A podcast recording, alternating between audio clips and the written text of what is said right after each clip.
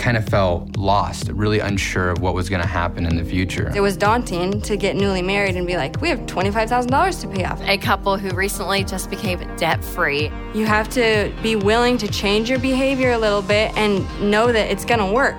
Patsy Clairmont. She's been married 57 years and has so much wisdom when it comes to marriage. I had to learn to name what I was feeling and then to own it.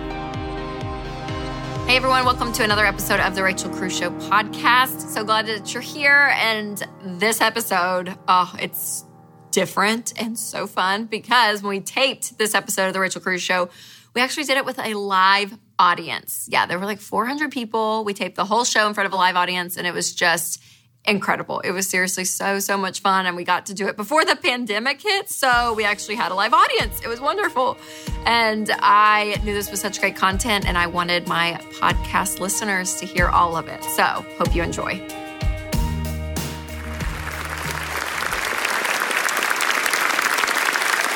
Well, hey everyone, and welcome to a special edition of The Rachel Cruze Show.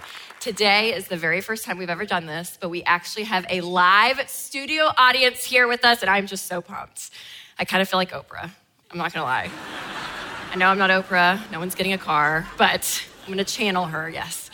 Well, in today's episode, we are going to talk about overcoming fear in marriage. Fear keeps us from peace and really living out the life that you love. So, I want you to be able to overcome that. I'm bringing on one of my favorite authors and speakers, Patsy Clairmont. She is wonderful, and you are going to love her because she brings so much wisdom to this topic.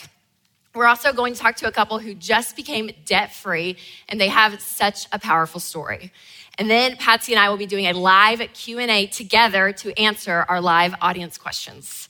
Now, when I think about fear, personally, I really don't consider myself a very fearful person. When I think about my fears, they might be a little dramatic. Uh, my family and I, we went to Jamaica a few months ago and we did this like dolphin excursion thing where you go swim with wild dolphins. And in the middle of this excursion, I'm swimming out in the middle of this cove, and I remember thinking to myself, oh, wow, I'm about to have this wild animal come up behind me, and I'm supposed to grab its fin. It's going to take me on this joy ride. And then I'm thinking, no, as easily could grab my foot and like drag me to the bottom of the ocean and I could die. Mm-hmm, 100%. So I have a fear of dolphins, weirdly enough. Uh, I also have a fear of storms. I don't like thunderstorms, the whole thing about it. Like, you know, the little ticker that comes across the TV with that little like sounds. Oh, gives me anxiety. I don't like it. Uh, tornadoes, nope, don't do those. Uh, I also have a fear. Actually, my greatest fear is being convicted of a crime that I didn't commit you can imagine being in jail and you're like, I didn't do it. I promise I didn't do it. Oh, no, I can't. I can't even think about it. So I know some of those fears, percentage wise, probably are not going to happen. But it's important to know that when fear does flare up, it actually can be a good thing. It could even be considered a gift. Fear is a God given feeling. Chip Dodd says that it's not a sin, it can be scary, but fear is just the recognition that we need help. So you can have fear in your career, in your relationships, marriage, and money. And it's important within your marriage for you to know what you and your spouse both fear. So, since we focus on money in this show, here are a couple of financial fears that people have. If something unexpected comes up, we won't survive financially. Time is running out, and I won't get to live like I'd hoped. I won't be able to get ahead because of how the world works. There's also the fear that because of my past financial mistakes, I'm not going to be able to have a better future. And then also the fear that I will end up just like my parents. So, those are some examples of fears that people have when it comes to money. Now, I've learned again that fear can be a good thing because it motivates us to put things in place in our life to help us. But when fear grows beyond protecting us to paralyzing us, that's when it turns into anxiety, and that's not what we want. Scripture is very clear not to be anxious about anything. And I take that as truth. So, fear can actually be a good thing, but we have to deal with it in a healthy way. And just remember one way to overcome fear, it is not just to be tougher, but it's to be vulnerable and to be known. And part of that is being known by your spouse. So, coming up next is Patsy Clairmont. I cannot wait for you guys to hear from her. She's been married 57 years and has so much wisdom when it comes to marriage.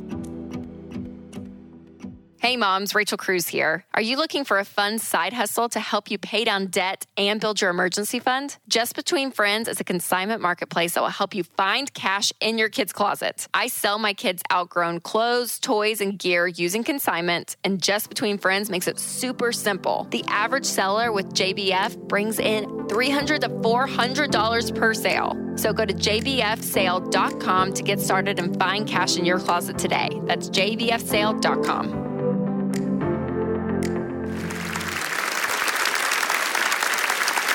Patsy, thanks for being here. Well, thank you. I, I think I don't fit. You're like the cutest little petite thing ever.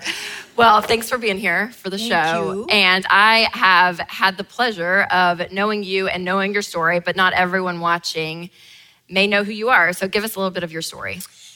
Well, it's not pleasant, but it gets better as it goes on. So have hope. uh, I was um, a high school dropout and a teenage runaway. I was married by the time I was 17. I had my first baby at 20, and then I became an agoraphobic, which sounds like the Ringling Brothers, but actually, what it means is that you are housebound by fear. Now, at this time, I have a husband and a young baby, and I'm becoming non functional. And soon after indulging my fear, because I didn't know what to do with it, I gave in to it. And when you do that, it multiplies. When it finally hit me that if something didn't change, I wasn't going to make it. There would be nothing else to do with me but lock me away. I had already withdrawn from society into my home, withdrawn in my home into my bed. And I wanted my poor dear husband to fix me. You know, hmm. just fix me. I want to be like you, but I was not meant to be like him. I was meant to be like Jesus and he offers freedom. I said, Dear Lord, um, I'm not going to make it if you don't do something. So here's the deal you tell me what to do, and whatever it is, I'll obey you. And in that moment, I heard inside of me a voice. It wasn't on the outside. I would have known that it's all over now. Lock me out. But it was on the inside. And the voice said, um, Make your bed. And I thought, make my bed. I'm telling you, I, I want to get well so I can do great things for you. And you're saying, make my bed? That didn't make any sense to me. I would learn later there's a principle in God's word that says, when you're faithful in the little things I ask you, I'll give you more. And when you're faithful in more, I'm going to give you much. And I stepped out of the bed that day because, see, that's what I didn't understand. What do you mean, make, your, make the bed? I'm in it. You know, and it's real hard to make it when you're in it. Well, hello. So I got up and I made the bed, but then I didn't know what to do with my energy and my fear. And God would bring one book after another, one person after another to invest in my life. And I was hungry to get well and to be sane and to uh, be able to love on my family in healthy ways. So good, Patsy. I mean, it is such a beautiful story of redemption, really, out of this fear topic that we're talking about on the show today. And so you said you were married, newly married during all of this time, but now fast forward, it's been 57 years Yeah. of marriage. So It's called endurance. endurance, that's right. Sweat equity. Okay, that's it. That's what I was going to ask you. What's like the what's the secret, right? How do you last 57 years? How do you have a marriage to get to that point? Mm-hmm. Well, you hold your breath a lot. so you don't say the first thing that's on your mind. It's not always in your best interest or anyone else's. There's something about just taking a deep breath and saying, Do I really want to say this? And is it kind? Is it loving? Is it helpful? Will it bring about goodwill between us. I'm not saying we did that all the time. I'm saying that's a good idea. I bet you did, Patsy. I bet you did. Okay, so looking back in your marriage, what are a couple things? That was one great example. What's something else that you're so happy that you guys did over the years? Um, then we hung in there with each other because uh, it would have been easier to quit a number of times. Uh, because you have seasons uh, in your marriage, just like you have seasons at work and seasons at everyday life. And I found that it was helpful in those distant times when one of us could say to the other, I'm still here. We're going to make it through this. And oftentimes, the difficult seasons were in the midst of a big problem. Yeah. You know, you bump up against a problem and it kind of seeps through your relationship, and you have to kind of learn what to do with all of that. And I did a, a lot of blaming of to my husband about what I felt instead of taking responsibility for my own feelings. So I had to learn to name what I was feeling and then to own it and do something with it besides blame him.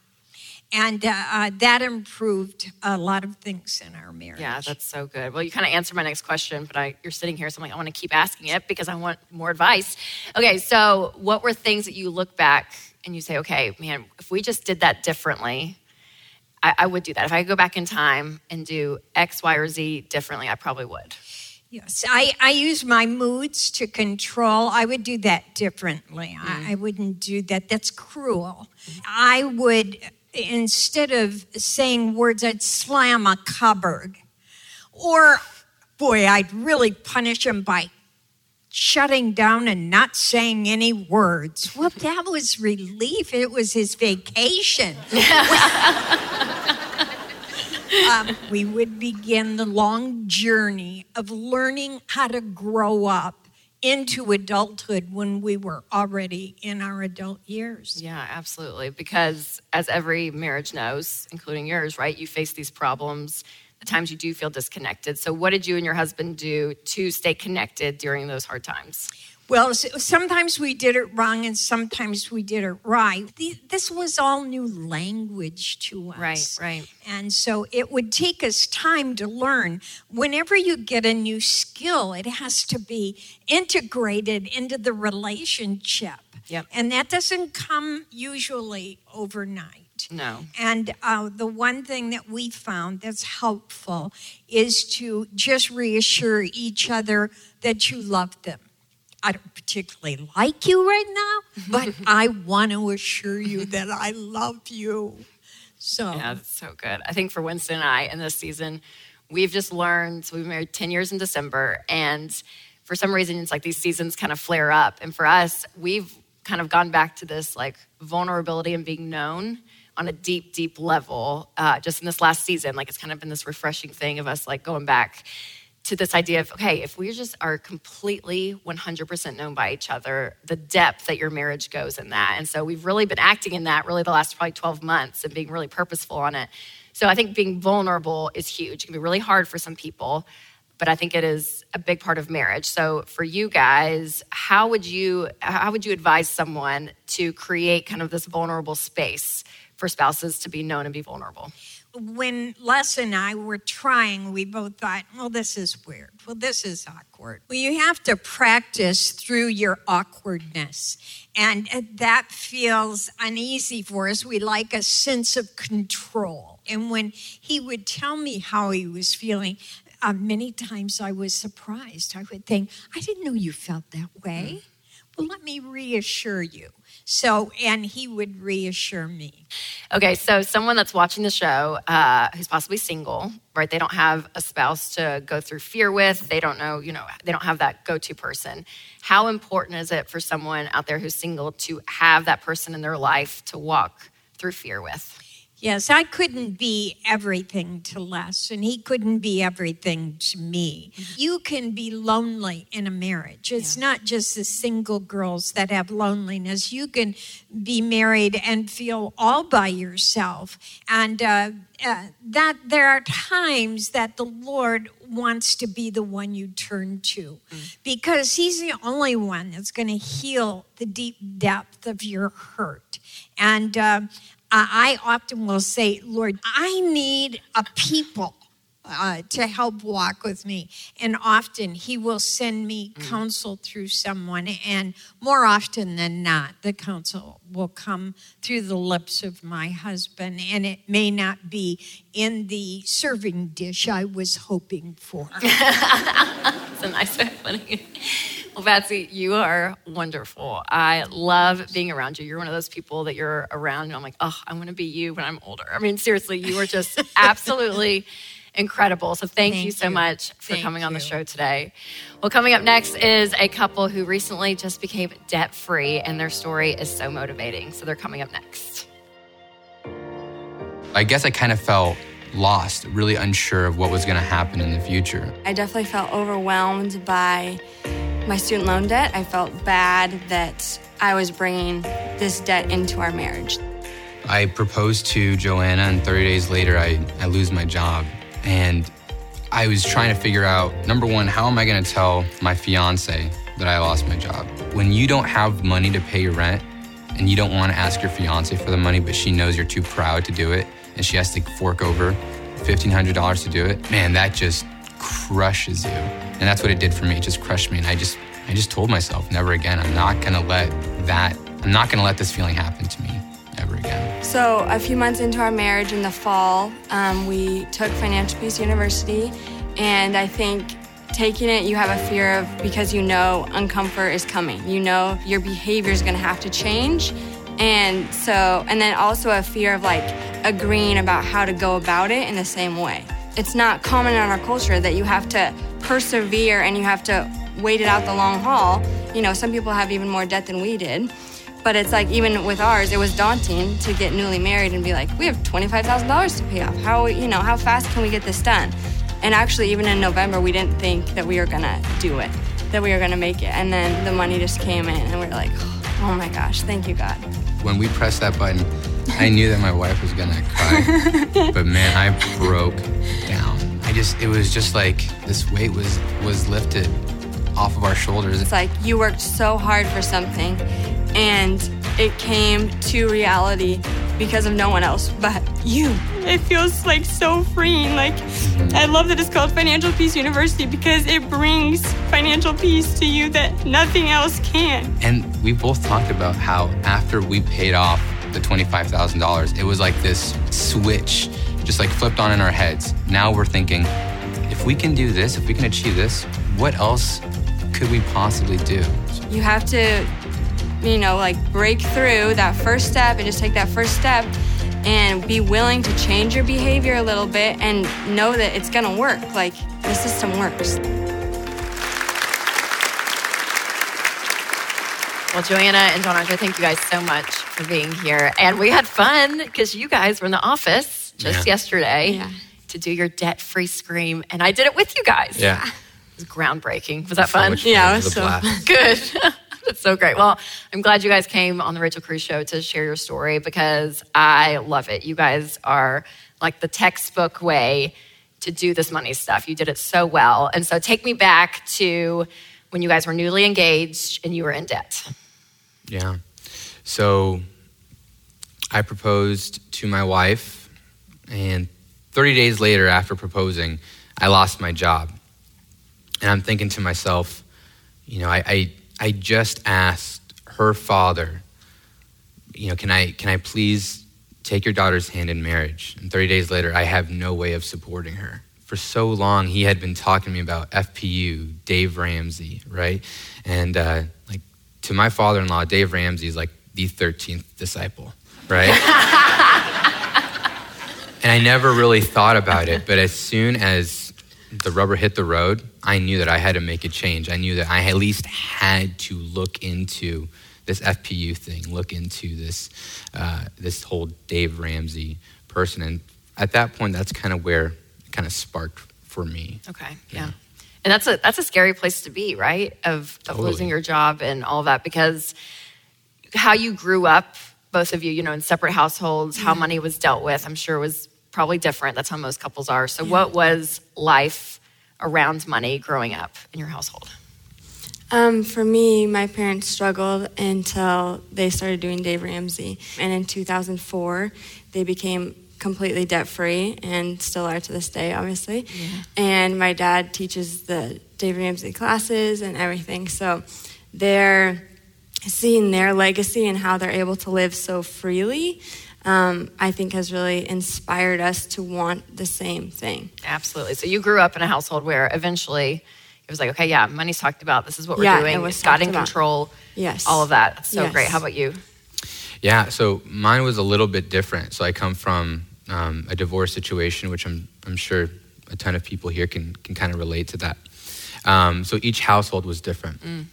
My, my mom is an immigrant woman, so she was the only person bringing income into our household. So she would work all day, two, three jobs. And on the flip side, my father's house, um, him and my stepmom, they have um, they've always had debt, right? Ever since I can I can remember. So for me, I kind of knew that I it just even though I appreciated both households, I wanted something different for me and my wife and our future children. Yeah, absolutely. Would you say that was a motivator for you guys, even as you're getting out of, you know, the getting out of debt process? Absolutely. Yes. Yeah. So you guys paid off twenty-five thousand dollars Yes. in eighteen months. Yes. That's so great. So, what are some tips that you guys have as you're getting out of debt? Because we always talk about, you know, earning extra money, doing whatever you can to throw as much money as possible at your debt to become debt-free as quickly as possible. What What are some things that you guys did to get out of debt quickly?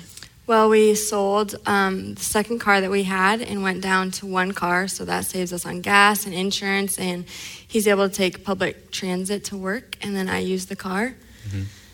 And we just started. Um, I worked two part-time jobs, and so one of those paychecks um, was going all to the debt, as well as he's in sales, so his commission checks were also going towards the debt. And we stopped eating out, and um, just really watched where every dollar was going, and really asked ourselves, do we want it or do we need this? Can this wait until we're debt-free? Yeah, it can. You know. Impulse Delayed gratification, Yep, words yep. that a lot of people Yeah. don't know in today's culture, Yeah. right? Yeah. I mean, so it, it's so impressive because I love that you guys started out when you guys were talking about marriage and fear and money and all of this. Like, you guys hit the ground running, right? The mm-hmm. month you said, okay, we said I do, this journey began. So, for all you really knew in marriage was sacrificing to get out of debt when it comes to money. So, what did it feel like when you finally made the last payments and you were free? You had, you owed no money. it just felt like if we did this, what else could we possibly do? Like it flipped something in us, like a switch just turned on. Like we accomplished something that we thought at one point was impossible until we actually did it. So for us, it's just been a huge motivator. It's really brought us together more as a mm. couple, also. So there's someone probably watching at home and they're thinking, okay, that's great for that couple. I mean, they're both on board. You know, it seemed like, "Oh, of course they did it. That's awesome. Mm-hmm. And they're probably, you know, thinking, okay, but in my life, I'm not going to be able to do that. What encouragement would you give to someone who thinks that it is impossible, that they have $25,000 in debt and it is a mountain to them, and they think, I just, I don't even know where to begin? I would say it doesn't matter if you have $5,000, $100,000 in debt. Um, debt is debt, and you're able to get out of that. Uh, My wife and I, we're people of faith, and I do not believe that our Heavenly Father wants anyone in bondage. That's exactly what debt is it's in bondage. So when you think, I can't do this, I can't get out of this debt, there's no way that you can stop what God already has planned for your life. All you have to do is take that first step. Life is going to happen. Sometimes it's going to happen really, really hard, but you are always going to be stronger after it, right? Yeah. You guys, you're amazing. You really, really are. I mean, there, the, the amount of dedication and work and intentionality it takes, because we always say you can wonder your way into debt. You can't just wonder your way out. I mean, it mm-hmm. takes focus and gazelle intensity. Yeah. And you all did it. And you're free. No payments, nothing. I mean, could you guys imagine being their age, starting off marriage like that? You're like, I mean, it, it's, an, it's absolutely incredible what you're doing, absolutely changing your family tree and you're in the midst of it. And so I'm just so proud of you guys. I'm so excited and thank you so much. Thank you so so much, for coming on and sharing your story. You guys are awesome. Well, I'm going to bring Patsy back up on stage and we're going to answer some of our audience questions. One of my favorite packages to ever show up at my door is my Tuft & Needle mattress. I've got a couple now, and seriously, I love this mattress. You guys know exactly how it is. When you're juggling all the demands of mom, wife, work, friends, etc., good sleep is a must, and I've never slept better. Tuft & Needle is the best rated mattress on Amazon with over 100,000 five star reviews. Try it out. You can get a mattress starting as low as $3.99. Plus, it ships free, and you get to keep it for 100 nights risk free. If I'm wrong, just send it back. Go to tn.com to get started. That's tn.com.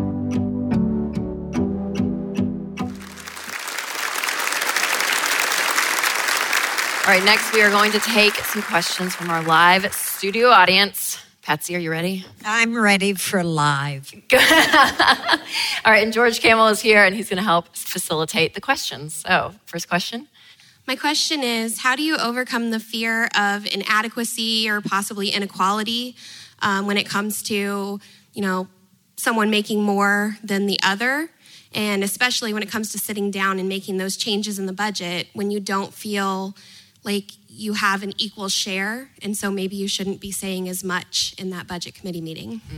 Yeah, that's a good question because we, I feel like we deal with this a lot. And, and I don't know if this is your case, but even like stay at home moms I talk to, they're like, oh, I just feel like I'm not contributing anything, you know. And I would say that is such a lie in your head, even if you are bringing in a paycheck and it's less, but to think that you're anything less than the person bringing in more money. I mean, that's all monetary, right? I mean, like what we bring overarching to the world, our giftings and who we're created to be. Like you, I've had to learn to become so comfortable in that and to say, okay, I am made and my my value is not placed on a paycheck. And so knowing that deep in myself, I think is kind of the foundational principle that I always go off of. But the number two, I think within the marriage, look, really looking at this situation as a team effort, that you're a team. And so if one person's making more than the other, seeing that as a blessing where you're like, go, keep on doing that, right? I mean, make more if you want. That's great because we can pay off debt faster and all of it. But seeing it as a team, because when you're looking more as an individual running on two separate lanes, that's when those lies start to creep in. But when, when everything hits the checking account and you see, okay, this is what we made together. And as a team, that unity, I think, is where you have to get to. But I think it first starts with what we talked about at the very beginning of understanding like your value is worth so much more than what you're bringing in money wise. What would you say, Patsy? Oh, I can't begin to tell you how much it would cost if they had to pay for our housekeeping services and our laundry services and our support services and our mothering services and our chef services and you can't even afford us. So yeah. I I think it's a it is a match deal and you just have to grow into the confidence of your contribution which I happen to know in my spirit is significant. Mm-hmm. And I think Amen. Amen. And there was a study with stay-at-home moms. I don't know if you are one, but apparently, on average, that they could be they would be worth close to half a million dollars from There you all from like a chauffeur. Like they broke down everything that it, that a mom does and the hours and all of it. Plus Amazing. tips. Awesome. Well, thank you so Great much. Great question. Yes. Let's hear it for Terry. Yeah. Thanks, Terry. All right, come on up, sir. And your question. How do you plan for the unexpected, like losing a child um, um, with clinical depression or anxiety, and then deal with the bills that come in and you don't understand what they are charging you for, or if they understand your pain? Um, I, I really uh, appreciate this question and the chance to address it. Um, here is what I have learned we marry opposites. So when we go through a great loss, we're going to respond to that loss in opposite ways. Hmm. And then we're going to be at our most vulnerable points. And here our spouse is behaving so differently than us that we misunderstand very often that they're carrying the same level of pain and grief that we are. So you can really get in opposites unless you're equipped with an understanding we're going to walk this road differently and we're going to need some assistance to come together in the healthiest ways we can when we're in the midst of our greatest pain. Mm. That's and I would, what I've seen and learned. Yeah, that's so good. And I think on the financial side, I always tell people not to make any big financial decisions while in grief. And so while grief can last a long time, but that first few months, even that first year, just to take time to heal yourselves and go to counseling and really work at that loss as healthy and oh, as heartbreaking as it is, but getting yourselves whole is so key because you can make some really bad financial decisions in the midst of that.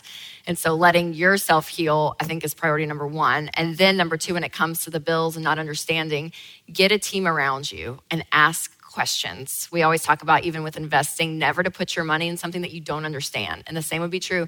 I mean, you have to pay these medical bills but you want to know what you're putting your money towards because the unknown becomes stressful and scary. So ask questions, get people around you to help you through that process. Thank you, Juan. Let's give it up for him. Come on up. Uh, my husband and I are on baby step six, and we are expecting our first child. Oh, congratulations. Um, and I'm wondering how to balance the fear that comes with all of the what ifs. What if we have a medical crisis? What if the child has disabilities that cost us a lot? Um, how do we save an appropriate amount of money and make sure we are protected um, without sabotaging our other goals? Yeah, absolutely. I think there is there is a a mental shift that happens when you do have money just saved. You know, there is a peace of mind that comes, okay, if something unexpected happens, we have the ability to to go and fund that, right? And so I don't I mean at this point I would say throughout the entire pregnancy, I would just save, save, save, even on baby step six, just have a stockpile of money. And then if everything, you know, labor and delivery goes well, baby's healthy, you're healthy, then you're able to take that and then apply that extra money to your goals and what you want. Um, but I think also on the on the emotional side, and Patsy, you probably can speak to this really well. But there is um, you have to you, you can't have control as a parent. And that's one thing i've learned. Like you can't control your pregnancy. You can't control your labor and delivery. You can't control the baby's health. You can't control i mean you are so out of control. And for a control freak it is a scary place to be yes. And so i think learning to let go. And for me, I'm like, I have to keep my hands like this. I do this with my money, I do this with my relationships, even with my own children. Um, because even what Juan just said, I mean, that's like my greatest fear truly in life. As we're talking about fear, I was joking earlier in the episode, but I mean, that would, I mean, I can't, I can't even imagine how people lose a child. I mean, I like, I could, I'm like postpartum, obviously. like, it really does. I mean, it, it, that terrifies me. And so I've had to learn not to function in that fear and to say, okay, everything God has given me is a gift. At the end of the day, He loves us and his plan for them is so much greater than what I can even imagine. And scripture says to think on those things that are good and true and pure and just and lovely and of good report. So, one thing I find that I can do for myself when the what if onlys hit me is to write some prayers of saying what I know is true. And I just begin to find my spirits lift and me step out of the cycle of fear. But it, it, takes time. Once you've done all the things you know you can do to set your situation as sound as possible, then then we get to trust. Isn't that fun? Thank you. And congratulations. Thank you so much. By the way. Yeah. Let's hear it for last but not least, your name? Cameron. And your question. So, hello, how are you doing? So, April 1st, my lovely bride and I we will be three years into our marriage. Um, and so, we've been a baby step two this entire time. Um, before we got married, big Dave guy, religiously listened to it every day. So, when we got married, I'm like, hey, we got we both got to work two jobs. We got to get out of this, this debt, you know. Um, we can be out in about two years. So, while we were engaged, she was like, you know, eventually I want to be a stay at home mom. I'm like, well, you know, I saw my parents work two jobs and my mom come home and would cook and seemingly the house I thought it was okay. Some things got broken in my parents' marriage, and so I didn't understand the whole mm-hmm. totality of that. But I just assumed like society says both parents work, mm-hmm. have kids, you manage. Mm. Um, so throughout our marriage, fast forward, job fluctuations, income fluctuations, there's some fear that we'll never get out of debt now. Mm. Uh, two and a half years has turned into, oh, well, two more years. Um, you know, we have struggled with fertility, um, you know, depression at times with both of us, different unspoken and unknown illnesses. Uh, so we're trying to get out of debt, but there's yeah. fear that we just can't see that light at the end of the tunnel. Yeah, absolutely. I mean, I it's so hard because for some stories, you know, it feels like a sprint, and for others, it feels like a marathon. And you guys are kind of in that marathon race that you're feeling of getting out of debt. And I think having a goal, like possibly, you know, being a stay at home mom and what, what that story looks like for you guys, I think is one to say, okay, yes, like when this happens, this is this is our goal and this is one of our whys of getting out of debt for kids possibly infertility, you know, doing IVF. I mean, all of that, you know, going into that, maybe it's adoption, whatever, whatever it looks like for you guys in your story. Um, understanding your why of getting out of debt starts to become more motivating. And so looking at the end goal and saying, hey, we're doing all of this and we're sacrificing everything to get there. And to know that the sacrifice is short term, just like the couple up here earlier, they said it and it's true. You know, it's, it's only for short term purposes. And short term might be two more years, right? Short term, who knows, whatever that looks like in your life, but it's not going to be forever. And I just think what a beautiful place it could be if, you know, you guys are debt free and a child comes into your life and it all works, right? And you and you're and she's able to stay home and be there. And I think that um, yeah, it is such a such a huge job as a parent, and I think that that's a huge why for you guys uh, to keep you motivated for getting out of debt. Excuse me, you choked me up. Struggle is good for us. Struggle is where we learn who we are and who we aren't yet so we can become the very thing we'd like to. Struggling together can help deepen relationship or it can help separate how we feel about each other. It's our decision. And Les and I, um, when he had his leg removed, we had to go through adjustments. We had to choose how we were going to think about that. And I would say, yes, this, this, and this is hard, but let's look at this and this. You, you can go out and make friends. He said, How am I going to do that? I said, Well, you can't drive a car because you're having these vision problems, but you can still drive your golf cart in the neighborhood. Go find a friend. That's what that's your assignment today. Go find a friend. And uh, to my great delight, he got on there, came back. He said, I found one. He's picking me up Thursday. We're going to lunch. So sometimes having a friend in the midst of it is good too. Because it gives you a different conversation than the one you're going to have between you and her, where you still may be on edge about agreeing on everything, or you both may be too sad that day to deal with the other one's sadness. It's good to have a friend that you can talk to. So uh, get on your golf cart and you can go find one. That's a great, yeah, community, huge having people surrounding you, praying for you, walking with you, knowing you on a deep level and your hurt and your pain, I think is it's remarkable. Yeah, absolutely. And God designed for us to be mm-hmm. involved with other people. We're not supposed to be one strong island unto ourselves. But it is not weakness to say to another person, I'm struggling and I could use a friend. Yeah. Thank you, Cameron, so much for your question. Patsy, thanks for coming back up here. And I just want to thank you guys so much for watching. We had an incredible show today, incredible guests, Patsy Clairmont, uh, John Andre, and Joanna and their story. So thank you guys so much for watching. Thanks to our live studio audience for being here. And remember to take control of your money and create a life you love.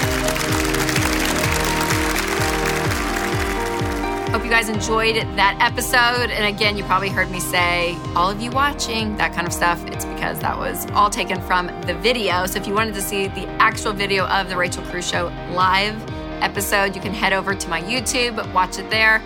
But again, all great content all around, whether you're watching or listening. So hope you took some nuggets out that you could use for your life.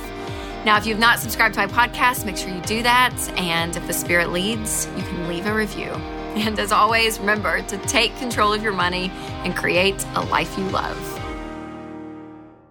So, if you guys enjoyed this podcast, we have more from the Ramsey Network, like the EntreLeadership Podcast. This is Alex Judd, host of the EntreLeadership Podcast. We're a community of leaders, by leaders, for leaders, committed to bringing you practical ways to grow yourself, your team, and your profits. Join us every week as we talk to entrepreneurs, CEOs, thought leaders, best selling authors, and more to help you with your life and your business. To hear full episodes, just search EntreLeadership wherever you listen to podcasts or go to entreleadership.com slash podcast.